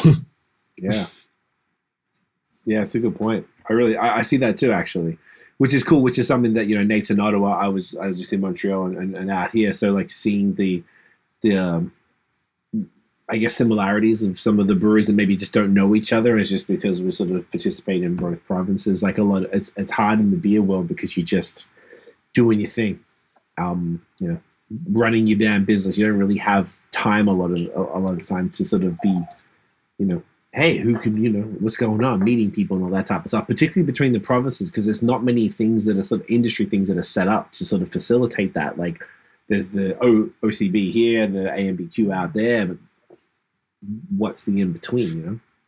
Yeah, they just make it so hard too to work with people from other provinces. Like if we did go do a collab in Quebec or whatever, it's like sweet, let's get a keg to sell at our brew pub. It's like no, can't do that. It's, You're right. Yeah. The only way around that is to do the double collab. Like same Yeah. beer at both Find sides, or yeah, slightly different beer at both sides as a tweak on the other thing or whatever, which is, uh, tends to be the way that people get around it these days. Mhm. Um, oh, I had a really good point about that. I was just going to mention. Um, fuck, I forgot. But I Or you yeah, can do, or like, or, or, or you can do like blood, like Blood Brothers and uh, L'Espace Public did that one time, where it's kind of like, eh, is this legal? I'm not quite sure, but yeah, just bring the keg and see what happens. I feel like if you bring a keg, by the time anyone finds out about it, the keg is gone. Like, ah, yeah, a keg. Yeah, and you usually get a couple warnings before you get in trouble too. there you so. go. Not that we would encourage any behavior like that because we are no, no, no, very of much by not, the of law. we respect the beer laws that are what hundred plus years old. Yeah, Because it's very logical, reasonable beer laws. the nineteen exactly the nineteen twenties, the prohibition people, they knew how to make a beer law. God damn it, we're gonna follow that. I feel like this might be a myth, but I feel like someone told me that in the, the beer laws for like the federal excise, it says somewhere that you have to have a post for the excise officer to hitch their horse to outside your brewery. Oh my god, I hope that's true. Ah, that may be a myth, but I, I have heard that before. Oh my god, I hope that's true. I would be mind blown if it's not true. I, I really feel like that's the point of like you know every single thing in society has kind of been well, okay that's not true a lot of things that we're that we are how we operate are based off laws from back then the alcohol laws being the most obvious example of this is how it goes and then nobody and it only took the pandemic for ontario to be like um cool. So now there's independent bottle shops and now like restaurants bars coffee shops or whatever can sell their own alcohol. And then in quebec it was like oh you're a brewery that you know brews but doesn't package on premise? Cool you can sell your shit there anyway out of the store. Because you go to any brewery in quebec for the most part unless they have like the they just a tap room they don't serve food you couldn't buy the the, the products there which was always ridiculous to me because you go to Dieu du Ciel in Montreal and then they would like oh yeah cool you have a bunch of beers but you gotta go see that depanneur like go catch them before they close because then you can get our stuff there yeah, Like that's that, fucking yeah. arbitrary. It's wild. it's And the dumbest in uh, New Brunswick, with so we had the brewery, and you were allowed to have a growler filling station on site, Mhm. uh, one cold room. But for the beer, we had to take a keg from one side of the cold room and Oh, then like sell it to ANBL and then purchase it back and then move it to the other side of the cold room to like fill growlers with. Oh come on. dude for real yeah, oh yeah, yeah. It's yeah, it's it's wild. Ah, Yeah, we have it bad here, but some of the maritime provinces are even even more illogical. My That's wild. goodness. And ah, fuck, that's so great. And even just the fact that even after the pandemic, so cool ships were illegal in Quebec, I think until like 2018, 2019, as were growlers. Growlers were illegal. I thought that maybe a lot of common sense would start happening because they, you know, had these new things in the last two years. They're like, well, businesses can't operate as normal, but how about we do this and this and this? I was like, all right, we're looking good. But they still didn't let um, Quebec do mailing, mail, uh, you know, shipping like they do here in Ontario. I just like, I get that they already had the depanneur situation where anyone could get stuff, but it's not the same. Like you want to be able to order from across the province and stuff. It's just Yeah. obscene. And then even like, do you know what I heard? It's it's legal federally for, for example, an Ontario brewery to sell beer to a consumer in BC and ship it there. But what hasn't been established is the taxing um, Yeah. between because like no, Ontario has to have tax agreements with every single province, and every province has to repeat that. So that's tens and tens of probably over a hundred different tax agreements. So because they haven't gone that far, just the fact that it's legal isn't enough to Yeah. make it happen. Which and that's only and, and that's only fairly recently even uh, like that's in the last like three or four years that that federal regulation was dropped. But like you say that wasn't really the linchpin on this. It's all of the like, it's all of the interprovincial um, the, like agreements that are like that are preventing it that from uh, like from kind of coming full force. Which is i mean i guess it's complicated and i absolutely understand.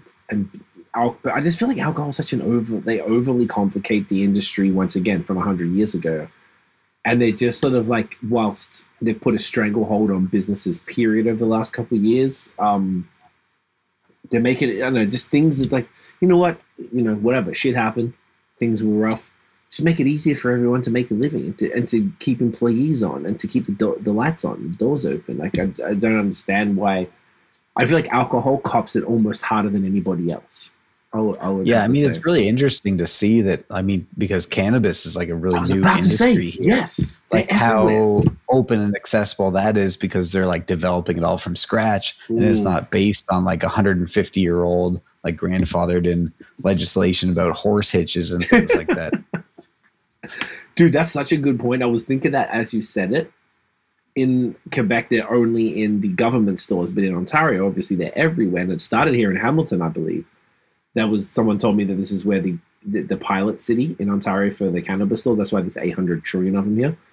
And you're right, they're they're everywhere. I mean, the the rules are still dumb that you can't have any, you can't see through the windows and whatever, whatever. But there's so much so much less red tape for something so new compared to alcohol, which is prevalent and very easy to allow businesses to sort of do business um, easier and, and simpler and, and stuff. And just like, I don't know, it's it's it's funny, and I absolutely empathize with any you know with the breweries sort of uh, you know yeah situation trying to sort of uh, make make things uh, operate. It's trash. But you know what's not trash? Anderson's IPA that we're about to craft. yep let's fucking do nice it segue. Look at that. You like that? I did that for you, Gavin. I did that for you, mate. Look at this. It's a West Coast vibe out here. We got this 6.5% IPA. Glorious classic Anderson gem right here. What are the uh the hops in this one, dude? So this one is mostly Idaho 7. It also has uh, Cascade, Centennial, Columbus, and Cashmere. Woo! Uh, Nate and I, our favorite hop is Idaho 7. Oh yeah, I love it. It's like I mean, it's got it a good punch, it has good oil Oof. content, but it's not. It's not. I mean, it's different enough. It has a lot of more melon, peach notes, and it's not just all citrus like a lot of American hops are. So I love it. Yes, I, I agree, man. It's a, uh, a super interesting one, and it's not very common. I still feel like uh, Idaho 7 isn't the most uh, common hop out there. When you do grab it, it's like, ooh, it's fire. But it's still few and far Yeah. between. Nate, do Yeah, I you know what know hops? what is it. Yeah, go on, sorry. If it- Is it like a branding issue or something like that? It doesn't sound as flashy as other hops, but it like it's a it's a solid hop. Idaho's not a cool state. You know what's Good. what what People hops in think this? of potatoes or Yeah. something. Hey, I love potatoes. Who doesn't like fries? Nate, do you know what hops in this? The number one hop? uh, is it idaho 7 Yeah, fucking damn right it is, buddy. absolutely there we go I was just telling Gavin it's our fave. This smells uh, glorious. oh yeah Um, as soon as you've poured that, I'm gonna put this in my face, all mate. So I like, so I want to tell a story, um, if I may, about my first taste of this when uh, when I first visited the brewery back in 2017. Can we sip in the meantime? Woof! Oh my Cheers. goodness! Cheers, boys. Mm. Cheers. Oh, that is gorgeous. Oh my god! Yeah, yeah, yeah man. the aroma on this is just spectacular. So, th- like, so this beer when I first tasted it uh, back in 2017 was the first beer that like, like where, where I experienced um, dank in a beer uh, like, in an IPA. It was uh, like I, I never quite really had, uh, like had ever experienced that before, and uh, like when I first tried this and like the first take a whiff of it, I'm like, God damn, that smells like weed. like, and I and I had never like it really took me by surprise because I had never um, because I had never experienced that before, and, and like and kind of tastes like weed smells if that makes any sense um, sure like that's does. what i always that's what i always associate dank with and uh, like that, that's just really stuck with me ever since um, and uh, like and yeah like this is just a fantastic west coast which like just has a really really nice punch of dank to it and that's what i've always loved about this Yeah, I think that's what like the New Englands are missing. It's like West Coast IPAs. You got your citrus or like your melon, peach, fruit, whatever, but you've also got like some pine and you've got some dankness and you've got some yes. bitterness. Like that, that Yes. brings the whole package together. Dude, this Yeah. is delicious. Nate, we should add this one to our West Coast IPA episode.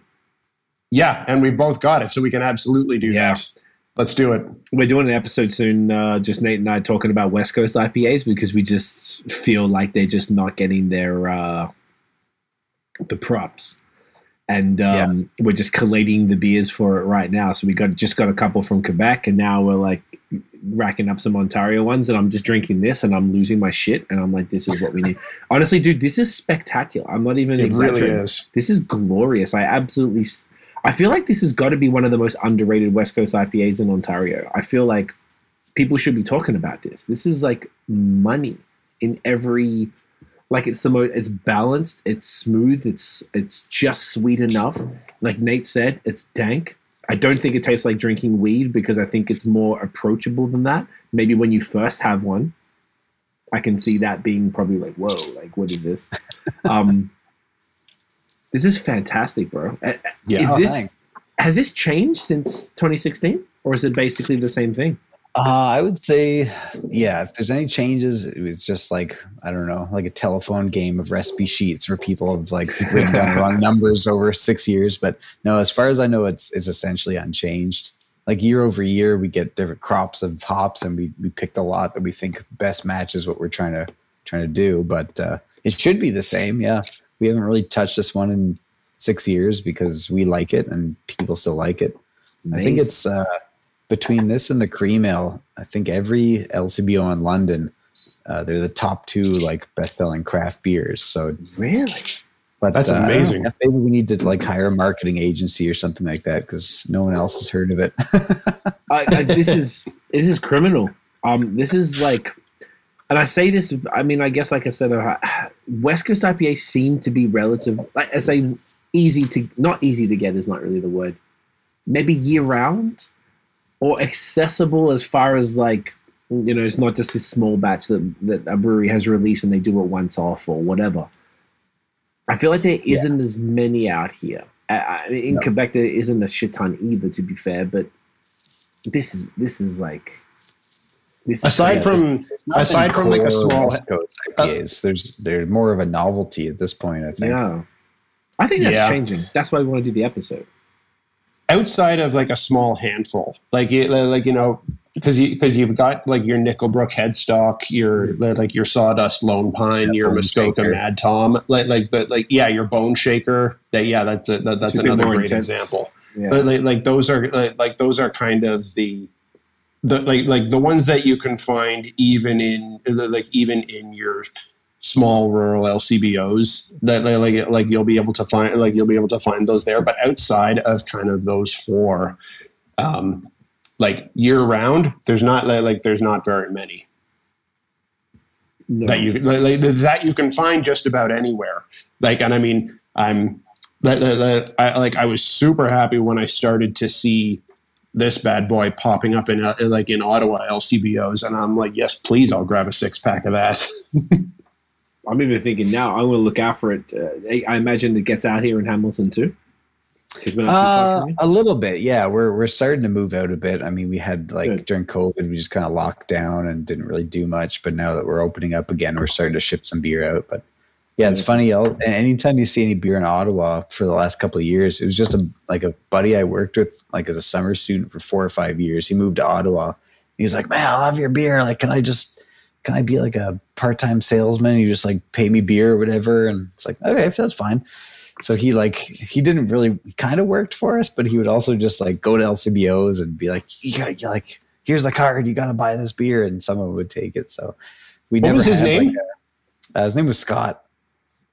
I, uh, you know what? I met Scott, but uh, the, the, like, uh, I, I think um, that this would have been a couple of this would have been a couple of years before COVID. But I think like I think he like he hooked me up with some stuff, and I like and I did some uh, like a bit for the blog. I remember meeting him a, a little while back. Oh, really?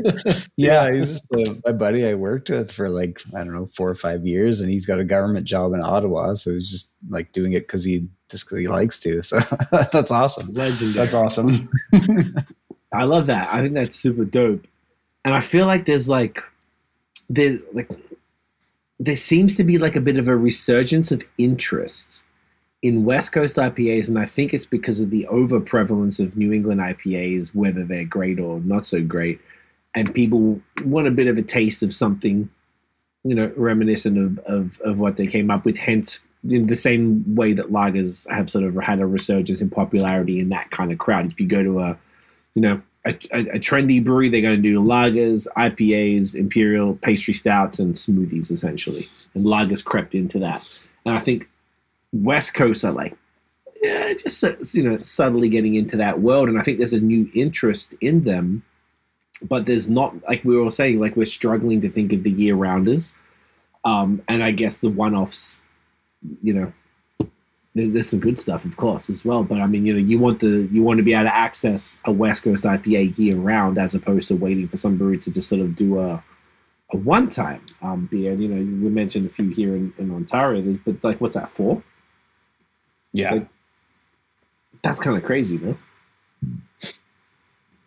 And there isn't even that many more in Quebec. I think it's probably pretty similar if we think about the year rounders, um, which is a shame because they're just such like I feel like I've a, I feel like it's almost because of the volume of New England IPAs that that flavor profile has become more interesting and more nuanced because I'm like you're not like back in the day this would have been needed to be an 100 IBU palate wrecker remember that be a palate Yeah. wrecker from Green Flash like Yeah.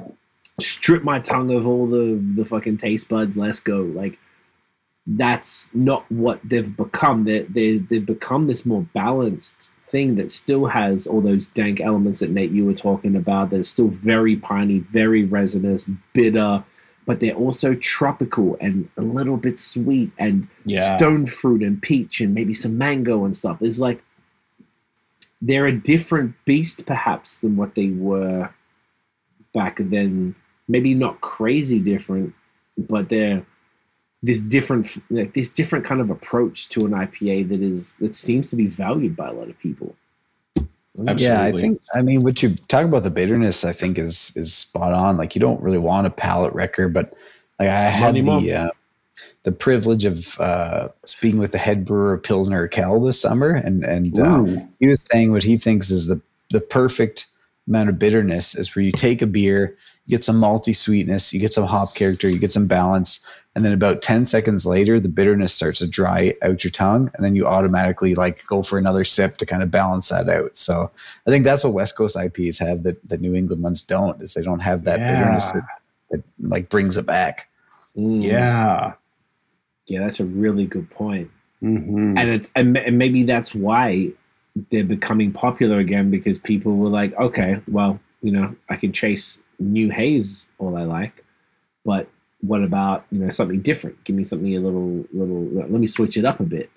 And it sort of it seems to have come into that world, I guess, is what I'm kind of saying with that. And and there's a there's a that coupled with the appreciation for something like a well crafted lager, I think is sort of brought back I don't know. I feel like for me, and I imagine you guys are sort of like maybe Gavin. It sounds like you've always been kind of on this stuff, but I feel like I went off a lot of things. I never really been around the kind of you know craft beer kind of wheel or whatever you want to call it, and then kind of come back to the beginning where now I appreciate everything basically. Mhm. For the most part, I went off barley wines for a while, and now I really appreciate barley wines again. I get it; they're not this like messy caramel thing. They're just my friend was Yeah. like, No, Noah and I, fi- Noah and I finally broke you and got like and got you back on the train. You guys did, and I love it. They're like, you know what? Why do you love an imperial stout? I'm like, oh, because it's creamy, chocolatey, like bitter coffee. And like, yeah, cool. So a barley wine's that, but just like caramel and nutty. I'm like, ah, all right. And now I re-love ba- barley wines again. and I feel like there's this like resurgence of love or appreciation for these different um, styles that maybe might have been ignored for a while because I was chasing something that I couldn't get because there was a while from between 2016 and 2018 maybe where like it was wasn't the easiest to get a, a, shit ton of haze in Canada that was quality. Like you had to go to the states to get a lot of it which is what I was really after. Not many breweries were doing it consistently and really trying to sort of you know put stuff out. So I feel like after because it was hard to get it made it more exciting to find it to to to try and chase it. And then now it's kind of come back to like all right well it's pretty prevalent now. Everywhere does it pretty well. What what else does your palate want? And then you want to like switch it back up, and when you go, kind of back to the beginning. Oh yeah, I, I mean the I feel like the more intense and stronger beer is, like the easier it is to get burnt out on one. It's just like the it's like the classic like sitcom dads. Like if you see your son smoking a cigarette, it's like you smoked the whole pack, and they're like, I never want to smoke again. like if you have like a hundred juicy IPAs in a row, at some point you're like, I never want a juicy IPA again. I want something different now. Yep. Yep. Yeah and, and that's sort of where it's at. And I feel like West Coast are really. Um, I feel like also something cool about it. It's like it's a slow grind. It's not like West Coast are pop and everyone's chasing West Coast. It's like it's like yeah, real slow. Like I did a trade with a dude in Montreal the other day. He wanted some stuff from here, and he had some stuff he got from the states. He's like, "Oh, are you into West Coast? Do you mind if I get?" I'm like, "Yeah, I'm fucking into West Coast. Send me that shit." And like, but he had to ask me. Yeah. And I just thought that was interesting that out of all the beers he sent me, it was one West Coast, and it was fantastic from all these California beer. It was fantastic. I was very happy to get it, but it's still in that stage where you're like, "Oh, are you are you cool with that?" I'm like, "No, bro, just give me that haze." Like maybe that's what he expected to hear. And I gave it. Yeah. I got him barley wines, like double barrel aged barley wines. Yeah, he was trying to well, I mean, it'll be interesting to see if like if uh, West Coast IPAs are making a resurgence, or if in five years I'll just be back on the podcast and we can substitute the whole Brown segment for the West Coast IPA segment. I feel like we're doing. Does no one like them well, anymore? It's a great style. well, Gavin, I was tell uh, like, like, I was telling uh, C just a, uh, like just a few days ago because we were talking about this uh, like, like, this West Coast episode that we're like that we're going to do uh, like fairly soon, and I was saying that like West Coast IPAs are the ones that I keep in my fridge when I want like a no pressure beer, like one that I'm not taking photos of, one that I'm not doing content for. And like, like if I just want a beer just to enjoy, like that's one where I'll just like that I'll just pull out a West Coast for. Like, like West Coasts are the ones that I'll be buying a four pack of instead of like instead of just a single of. Like that's mm, what I want now, like nowadays even more like even more than haze that's what i like that's what i'm going for now. Yeah man. I get it. I feel like it's like like you said it's like um it's the comfort beer now. Yeah i like that the comfort beer. Like i feel very like this is spectacular. I'm not i don't know if i, I really don't want to sound like i'm overselling this. This is fucking amazing. No this you're not. like, you're not. Like i'm i'm so deeply impressed gavin. This shit is like i mean all of this stuff is fantastic and like I was saying earlier, I was very much looking forward to this convo because I've been a fan of what you do for since Nate put me onto you guys, and this is so dope. And I really feel like that if people get, particularly the people who are maybe more excited about the trendy stuff, they get to try something like this, and they hear they, they can taste the nuance here. Jesus Christ on my lip. Um, like the nuance of these beers, they're just so interesting and they're so different to what you're used to. But you know, it's what the three of us came up drinking, but if you're newer to it, it, it it'll be a palate explosion for you because there's all of these different it's the same hops. You mentioned all the same hops like idaho 7 you said cashmere um what else was it? I'm sorry? There was like a uh, cascade centennial columbus yeah, okay all, so those the, the, the, classic c hops cool.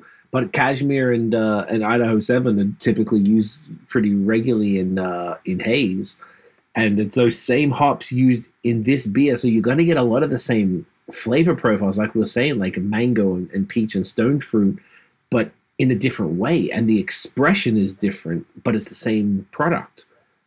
I feel like that is worth. Isn't that what we're all after?